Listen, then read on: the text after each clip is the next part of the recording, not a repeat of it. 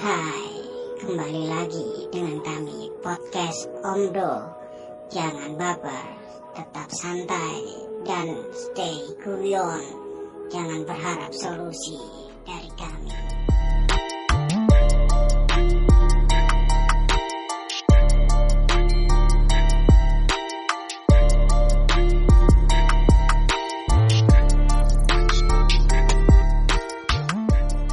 Halo, selamat pagi, siang, sore, malam. Kembali Pagi, lagi pagi. bersama kita Siang siang. podcast Omdo, Ngomong doang. Omong doang. ngomong doang. Kembali bla, lagi bla. bersama kita ada empat orang untuk podcast episode kali Lima ini. orang. Udah lima. Ya lima orang, Oh, Lima. lima orang ya. Tetap ya berarti ya. Tetap, formasi kita sebelumnya. lima. Dari Full dulu lima, lima orang. Ah, ah. Dari episode 1 sampai 80 ini kan 80. tetap, tetap, Lima. tetap lima orang Kontraknya ya. gitu Oke, ya. Siap, siap, siap, siap, siap.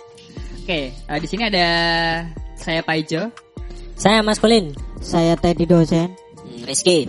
Oke. Rizky. Lah kan emang nama saya Rizky. Iya, Iya, iya. Kenapa? Iya. Ya tak ganti apa? Iya, Iya. ganti sih lu api. Rizky in the sky. Oke, sky. tutup bakul lombok. Oke. Profesinya Pak Rizky ini memang macam-macam sih ya. Rombok. Macam-macam sih ya. Bakul lombok, kadang-kadang Bakul pilot kayak gitu ya. Tapi emang katanya sekarang setelah dengan adanya COVID ini eh cabai sekarang nggak terlalu laku, akhirnya ganti jualan apa lagi nih mas? Eh, eh, banyak sih semuanya Semuanya di- jual. Wah, semua dijual Semuanya juga. Iya, termasuk istri saya yang dulu bisa jualan baju, Seperti, sekarang iya, iya. jualan gelang, bisa kalung, bisa Semuanya dijual Semua, ya, berarti ya. ya. akibat COVID. Berarti berarti nurut apa nenek moyang dulu ya? Nenek moyangku adalah pedagang. pedagang. Pokok cuan. Bukan pelaut ya? Saya pedagang. Senengan ngedul-ngedul. Oh iya iya. iya. apa aja dijual. Nah kali ini mungkin kita eh, akan ngebahas sedikit tentang balik Apa? lagi COVID-19 dan beberapa berita-berita yang lagi Lagi naik viral. akhir-akhir ini yang lagi viral di, me- eh, di media sosial apa pun itu.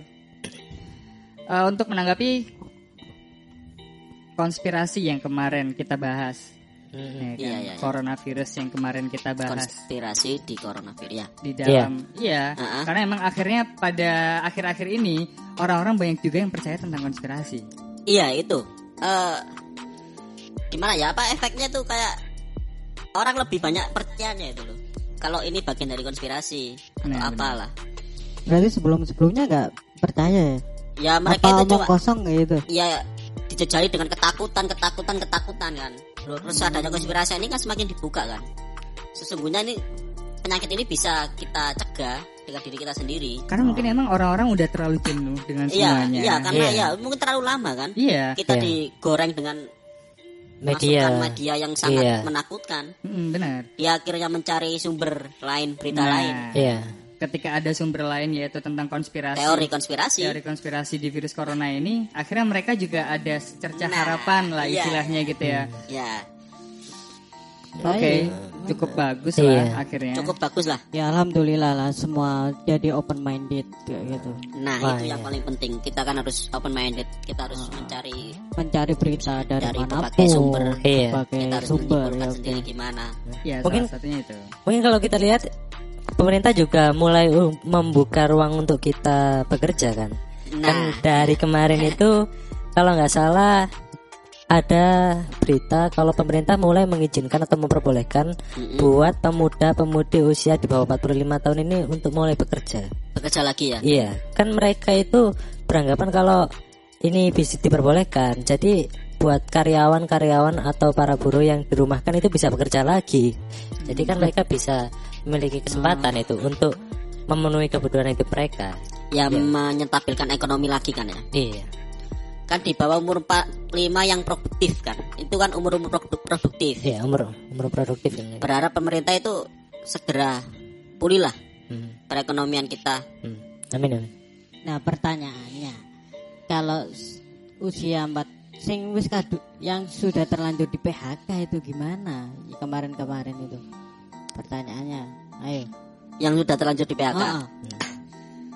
Kan mereka bisa jual apa? Jual jual-jualan lagi Iya. apa aja ya mas Ju- ya, jualan istrinya masnya ini. sayur, Jualan lombok. jualan eh kan bisa. Kasian banget. ya. Lo enggak, enggak maksudnya kamu lihat aja di jalan sejak semenjak puasa gini kan banyak pedagang baru kan. Iya.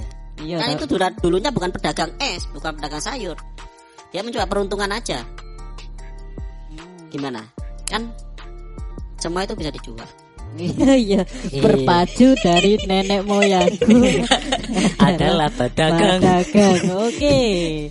Masuk. Masuk, masuk. Terus ini ada apa lagi ini? Yang lagi apa ini? Yang lagi viral. yang lagi viral mungkin tentang ya tadi ngomongin masalah uh, COVID-19 Ya. ya tentang eh, diperbolehkannya orang di bawah umur 45, 45, ya, ya, kerja lagi. Ya. Dan akhir-akhir ini mungkin eh, mulai hari ini kalau nggak hari salah ini. kemarin ya. Iya hari ini. Itu di Surabaya PSBB juga udah dibuka lagi kayaknya. Wah, bukannya diperpanjang. Diperpanjang, Bos. diperpanjang. Diperpanjang malah Diperpanjang ya. lagi. Soalnya Iya. kemarin tuh dapat info dari temen dari Surabaya itu malah dibuka lagi untuk PSBB. Buka tapi tahu tidak.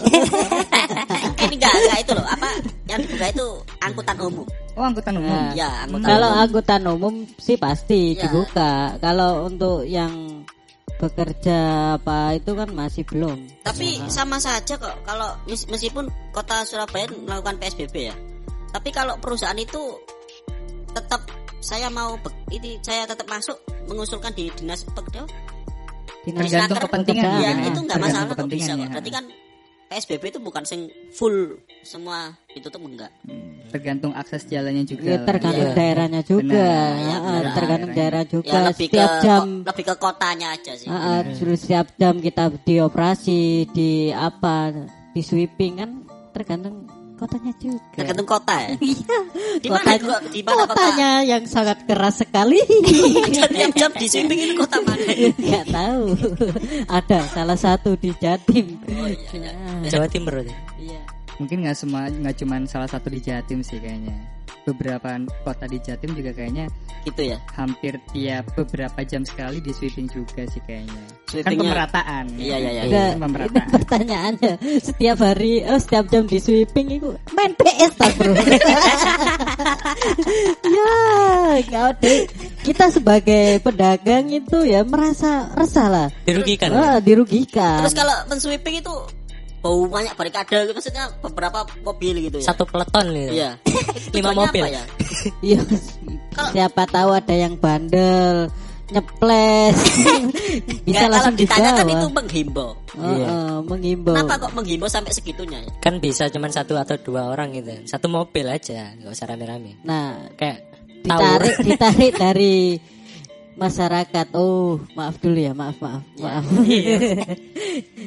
masyarakat kita ini membandel bro. Kalau Nah, nggak dibawa kayak gitu ditakut-takutin kayak gitu oh. dikhawatirkan.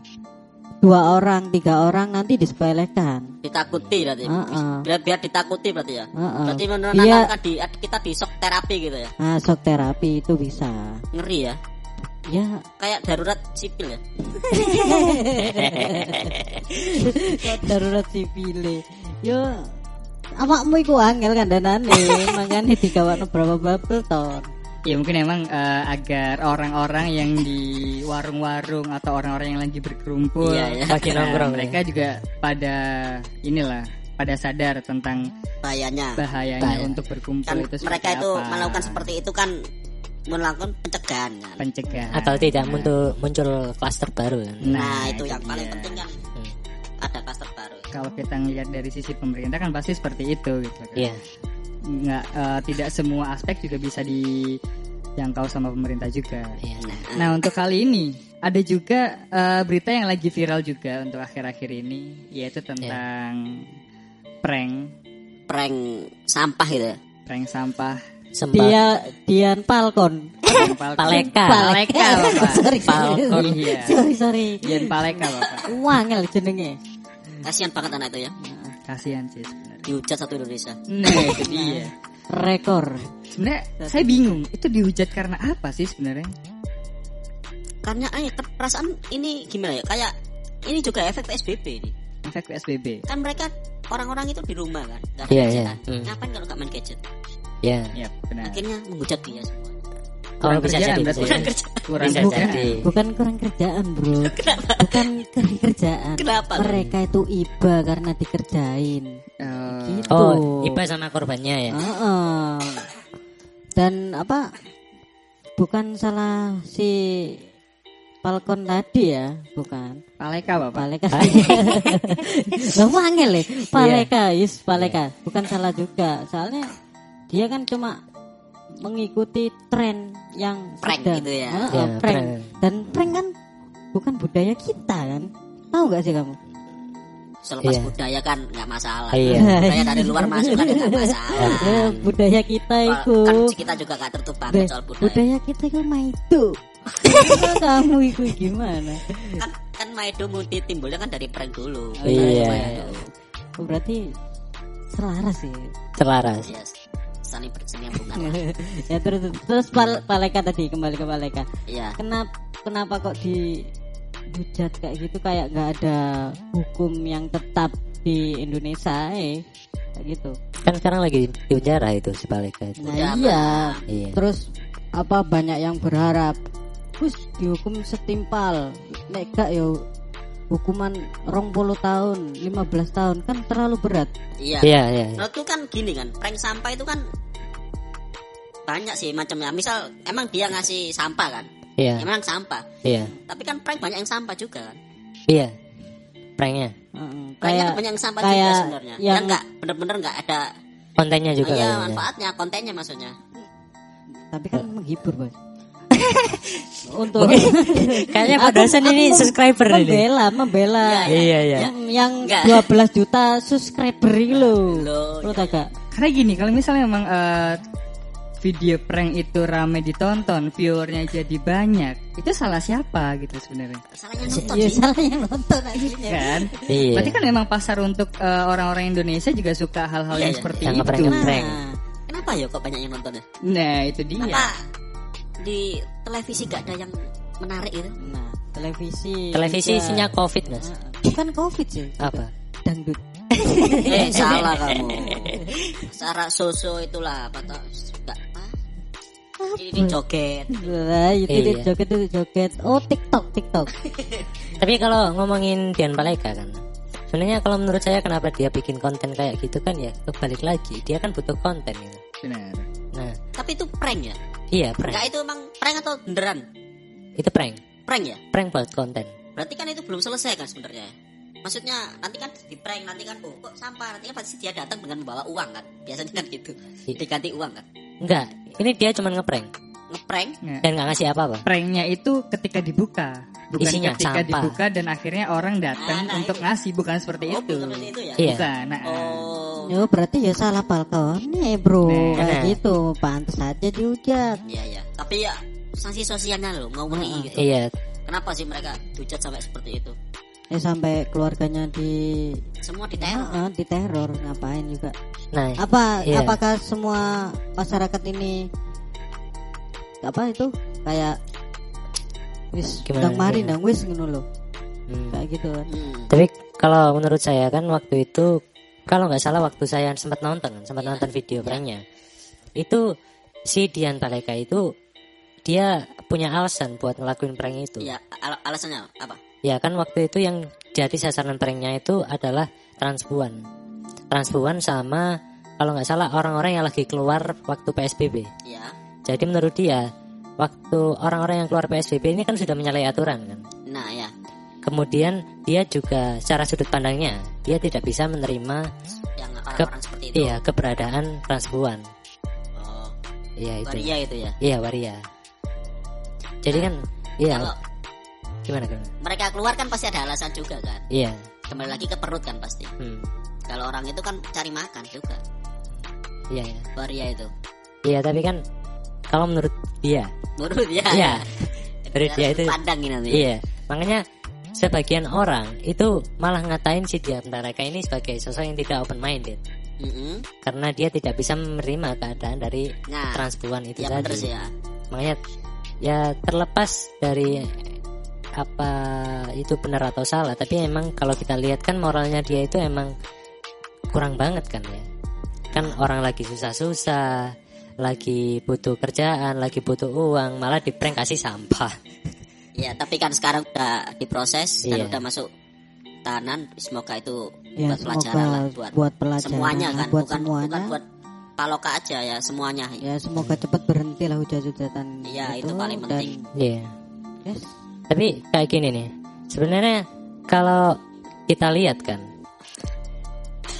kan sebenarnya berarti Dian Paleka ini memiliki sudut pandang sendiri kenapa dia harus melakukan prank. Nah, si netizen Ya, kemudian banyak yang ngatain dia nggak open minded. Ya sama aja dong, not netizen yang yang nggak bisa apa yang justru ngatain si Dian Paleka ini menurut saya juga nggak open minded. Kenapa? mungkin karena momen ya.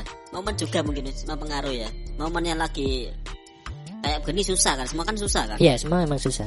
Kok mengasih sumbangan langsung di dalamnya sampah itu kan Iya, ngeri banget itu. Ngeri, ngeri mana ngasih sumbangan sama langsung minta foto Minta Gimana foto ya? apa? Kak? yang aku kayak aku ngasih sumbangan terus aku minta pak foto dulu kayak gitu apakah yang dikasih sumbangan itu nggak malu kalau disebarluaskan Soal itu sih ya gak masalah kan. Kita kan menyebarkan kebaikan. minum kan.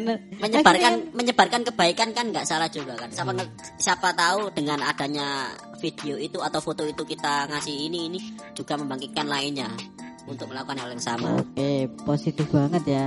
Ada yang positif ada yang negatif Dari sisi positif sih memang hal seperti itu bagus untuk dilakukan lah ya. iyalah Tapi Iya. kembali ke mungkin Dian Paleka tadi, ketika eh, ada s- beberapa sudut pandang tentang Dian Paleka Iya, iya. dan mungkin kebanyakan orang ngomongin masalah Dian Paleka adalah Iya. ya memang salah gitu loh kan. Iya, secara moral dia minim banget. Iya memang salah gitu. Tapi mungkin ada satu sudut pandang di mana Dian Paleka sendiri ini melakukan hal tersebut, ya kan? Dan Iya. pasti menurut dia pun juga sebenarnya ya Itu- apa yang dia lakukan juga nggak salah. Nggak salah. iya Gitu kan. Mungkin mereka eh, dia juga punya dasar-dasar itu. Iya. Kan kalau kita lihat lagi kan, sebenarnya saya rasa itu yang dilakukan Ferdian Paleka ini dia cuman kenakalan remaja. Ah, ah. Jadi, iya, ada yang siapa artis itu Nikita Mijani ya iya, dia mengusulkan kalau di rehabilitas saja iya, nggak sampai nggak usah perlu sampai ditahan iya. Ya itu mungkin bisa jadi salah satu opsi kan. Ya. Iya. Soalnya ya itu tadi kan dari kalau orang kalau Ferdian Paleka ini di penjara kan kasihan juga kan dari segi umur ya kayak gitu. Yang perlu diperbaikan sebenarnya sudut pandang dia, sudut pandang dia, terus pola pikirnya sama moral dia kan itu aja kan. Nah pertanyaannya kenapa dia sampai bisa dipenjara? Mungkin ada yang bisa ngomong sih. karena dia kabur dulu kan Oh, jadi aja ya. Jadi itu buron termasuk ya ya. Sempat buron Dia kan- juga.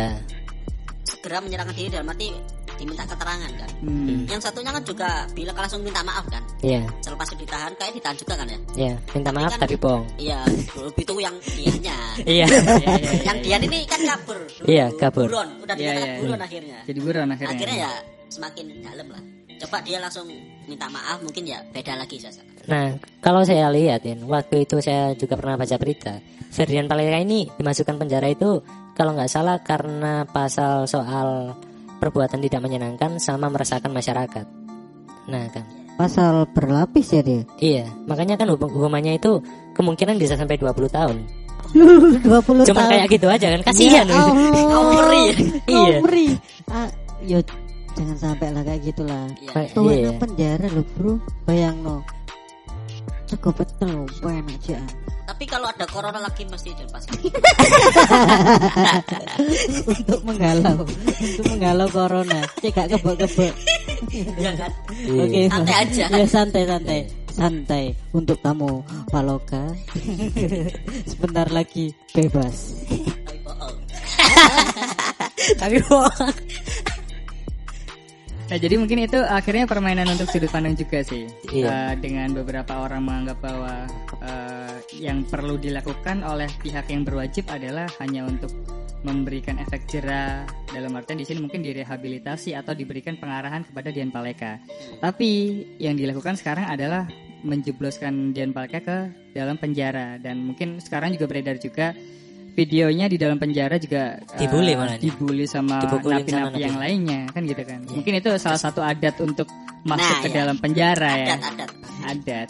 Udah video itu kok bisa terekam itu gimana? Jadi ya, makanya Katanya itu napi yang Kayak kata Nawi berarti napi bawa HP boleh. Kayak Nawi bawa CCTV apa, bro. Wah, Oh, CCTV positif tapi aja, positif. bening ya. CCTV yang bergerak. nggak mungkin itu itu semuanya yang eh, ngerekam itu mungkin napi. Tapi bohong. Kita nggak perlu ngatain si Bian Paleka. Iya, nggak perlu. Dia udah udah mendapatkan yang mengstimpal lah. Iya. Dia udah dihukum, nggak perlu lah kita menghujat sampai kayak gitu. Iya. Keluarganya juga. Iya. Udahlah, wis lah. Dia dia udah mendapatkan yang setimpal ya udah biar dia bertanggung jawab dengan perbuatannya. Iya. Kan itu bisa jadi pelajaran buat kita juga. Iyalah. Biar lebih menghargai orang lain. Hmm. Makanya Nah, mungkin eh, dengan adanya beberapa berita yang akhir-akhir ini lagi viral Iya. seperti Dian Paleka atau mungkin beberapa berita-berita tentang COVID yang lainnya. Iya. Nah, eh, di sini yang perlu diperhatikan adalah bagaimana kita melihat berita-berita ini dan eh, membuat kesimpulan atas berita-berita ini. Heeh. Nah, bagaimana kita mendengarkan berita atau melihat berita ini dan kita masukkan ke otak, kita konsumsi, iya, iya. di situ kita pasti memproses eh, informasi-informasi tersebut dan akhirnya kita membuat keputusan atas dasar tersebut. Kesimpulan. Kesimpulan. Mungkin salah satunya adalah eh, keputusannya ya berkomentar di media sosial Iya. untuk ngata-ngatain Iya, iya. Paleka misalnya atau mungkin salah satunya mereka menghujat jaring untuk eh, teori konspirasinya Iya. misalnya. Jerry, J- Jerry. Yang yang lagi viral juga ini. Iya. Kenapa sih. Jerry kenapa? Konspirasi kemarin kan konspirasi ini kan di apa ya ya di Dikomentarin. taurakan sama jaring kan yang Iya, paling iya. frontal kan dia. Hmm. Ya. Dan lagi yang lagi ini juga lagi berseteru sama apa? Musisi Ahmad Dhani. Oh, si Iya. botak. Waduh. Si botak katanya ya. Iya, kan si botak itu. Kader kan. palpol itu. Kan Kader si palpol. Kan dipi ngecut. Nah, ken- Iya. Kenapa? Kenapa kok pengecut coba? Ya karena si Ahmad Dhani diajak debat soal sama jaring. Hmm. Tapi katanya nggak mau dan langsung si jaring bilang kalau Dhani itu pengecut dan bukan laki-laki. Hmm. Tapi yang lebih bikin rame lagi si anaknya ngepost foto di IG laki-laki itu punya anak banyak. Itu sudah sudah membuktikan kalau itu laki-laki. Nah, ditarik. Semua itu kan saya kan ya, ditarik. aku tahu iya. nggak lihat Iya. foto lihat Hmm. kayak tahu apa foto itu lucu juga. Berarti Iya iya iya. laki-laki itu ya bener punya anak itu bener laki-laki enak makanya itu kita harus pintar-pintar memilah-milah berita kayak gitu bos. Biar nggak seperti siapa amatnya ya kan anaknya pasti membela bapaknya dia itu wajar-wajar aja Iya. Cuma Makanya mungkin dari situ kita bisa benar apa kata Bapak dosen tadi tentang bagaimana kita memilah berita. Bukan masalah memilah, tapi di sini kita memperhatikan apa yang kita dengar dan apa yang kita lihat. Di situ dengan adanya berita yang lagi viral ini, eh, kita bisa menempatkan ada mungkin tiga hal. Yang pertama adalah bagaimana kita melihat dari sudut pandang orang yang eh, melakukan hal tersebut, misalnya Iya. dari sudut pandang Dian Paleka atau mungkin dari sudut pandang orang-orang yang lainnya. Nah, ketika kita bisa merubah diri kita untuk menjadi sudut pandang orang tersebut, maka di situ kita uh, mencoba untuk membuka pikiran kita atau uh, lebih open minded lah, lah, Iya. banget ya. lebih open minded. Kalau benar dalam menanggapi sesuatu. Karena dengan Iya. adanya open minded terhadap uh, sesuatu, maka kita bisa dikatakan lebih bijak atau lebih dewasa dalam menyikapi suatu hal. Bener. karena eh, di dalam open minded kita dengan memperhatikan sudut pandang satu dan su- beberapa sudut pandang yang lainnya di situ kita lebih objektif Iya. ya mungkin ada beberapa orang yang bilang "Eh, saya fanatik terhadap terhadap sesuatu maka eh, dia sangat subjektif untuk memegang pendapatnya Hmm, Di situ nggak- mungkin nggak dia- mau menerima Benar. pendapat orang lain kan ya. Iya. benar padahal sebenarnya memang eh, pendapat orang lain juga pasti benar menurut orang itu Nah, Iya. kan itu juga buat pertimbangan dalam mengambil kes- kesimpulan keputusan. Benar banget. Nah, ketika kita sudah mencoba untuk open minded, nah di sisi eh, di sini adalah hal yang cukup penting lagi, yaitu tentang bagaimana kita eh, memproses informasi yang ada Eh, dengan adanya berpikir kritis. Critical thinking. Iya. Iya. Iya. Dengan adanya berpikir kritis ini maka ya kita berusaha untuk lebih menyaring lagi informasi yang kita dapatkan dan lebih kita mencari tahu tentang uh, informasi tersebut sebelum iya. kita uh, memutuskan untuk mengambil suatu tindakan. Iya, iya. Berarti nggak bersumber dari satu berita gitu aja. Iya. Berarti kita berusaha mencari sendiri, Iya. baru kita menyimpulkan. menyimpulkan. Kan kalau dianalogikan kan sebenarnya otak ini seperti ruang kan. Iya. Nah, open minded ini kayak gerbangnya. Lah kemudian critical thinking ini kayak security-nya, Mm. saringannya. Jadi mungkin kalau kita terlalu open minded juga, ya akhirnya kita bakal gampang banget gitu buat langsung menelan mentah-mentah sebuah berita. Iya. Ya kita langsung nggak punya pikiran, kita mungkin langsung menjudge. Berarti poinnya penting filter gitu ya. Iya, Memfilter memfilter. Tapi sebenarnya juga ada buat orang-orang yang pikirannya ketutup, tapi dia juga kritis. introvert. Enggak sih. Aku lah introvert sih. Arek wijen. Oh iya dari dulu ya. Nanti-nanti dewe. ya, Yo, Mas. aku dewe. Untuk pendengar siapa Iya. tahu ada yang minat dengan cari jodoh. Promo, promo. Bapak dosen. Terus lagi. Jadi kan kalau kita lihat contohnya kayak orang yang memiliki kritis tinggi tapi nggak open minded itu orang-orang yang tidak bisa menerima hal baru. Jadi menganggap apa yang sudah diyakininya itu benar. Tapi bisa nyalahkan, nyalahin orang lain. Oh, karena menyalahkan karena kritisnya tadi. Iya, kritisnya Iya. tadi. Berarti harus seimbang kan ya? Maksudnya kita harus open minded dan memfilter lalu kritis itu. Itu Iya. juga harus Ya harus berimbang. berimbang kan? Iya, kita harus memiliki keduanya. Perlu nggak sih berpikir kritis itu? Kalau menurut saya ya perlu itu tadi. Karena ya itu tadi. Ini ini kan otak kita itu pikiran kita seperti ruang. Dan open minded ini gerbangnya, critical minded ini security-nya. Kalau kita nggak punya security kan nggak aman ini ruang kita ini, ruang kita berpikir. Hmm, Iya mungkin istilahnya eh, lebih gampang percaya terhadap eh, Iya. berita-berita yang masuk. Iya. Karena dengan open minded kita membuka diri untuk memikirkan hal-hal yang ada di luar diri kita. Kan lebih se- seperti itu. Iya. Jadi kalau misalnya memang eh, orang terlalu open minded juga, ya eh, dia mungkin cukup bimbang dengan apa yang dia pikirkan gitu loh. Terlalu banyak mungkin ya nanti. Benar. Iya. Bingung dia. Iya. Nah, nah itu dia. Makanya kenapa eh, akhir-akhir ini atau mungkin beberapa tahun ini banyak sekali media-media yang melakukan atau eh, memberitakan sesuatu bisa dikatakan cukup berlebihan juga. Berlebihan Iya. ya. Berlebihan. Nah, dampak dari berlebihan ini adalah karena banyak orang yang percaya dengan berita-berita yang dilontarkan oleh ya. eh, Iya. media. Nah, Mungkin kalau dengan dari dulu udah menyangkal itu berarti pasti media juga juga nggak kayak gini juga mesti ya. Iya, Nah, iya, benar. Kalau kita menerima informasi itu nggak langsung percaya gitu. Iya. itu yang penting makanya dari eh, ketika ada informasi atau berita apa pun yang keluar atau yang masuk ke dalam diri kita di situ kita harus eh, lebih bijak lebih dewasa dengan itu kita bisa menyaring semua yang ada yang masuk ke dalam diri kita Ya, biar nggak salah sikap ya. benar Ya. Berarti kembali lagi ke kita kan ya. Iya, personal. Kabeh iku balik nang awake dhewe. Siapa dosen? Betul. Betul. Siapa dosen? ya. waduh ini kayaknya udah eh, dengar beduk maghrib ini kayaknya Buka.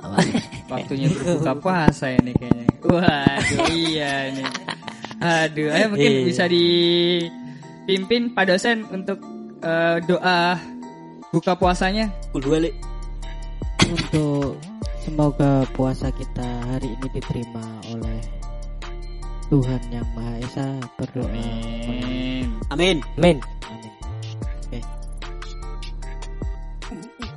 Wes, aduh enak juga ya es belewahnya ya mungkin eh, sekian eh, podcast episode kali ini kalau misalnya memang teman-teman eh, mendapatkan sesuatu yang cukup bermanfaat dari episode kali ini mungkin bisa ditunggu episode-episode selanjutnya kalau misalnya memang eh, teman-teman kurang suka dengan apa yang eh, kita sampaikan bisa komen di, di IG kita. iya. Follow itu. Follow IG kita di. At podcast omong doang. Nah, Oke. silakan Di follow. di follow dan Iya. Kontak. Di komen. Di komen. Siap. Baik mungkin sekian dari kita dengan saya Pak Ijo Saya Rizky. Saya Teddy dosen. Saya maskulin. Dan bye bye. Bye. Buka yuk, buka yuk.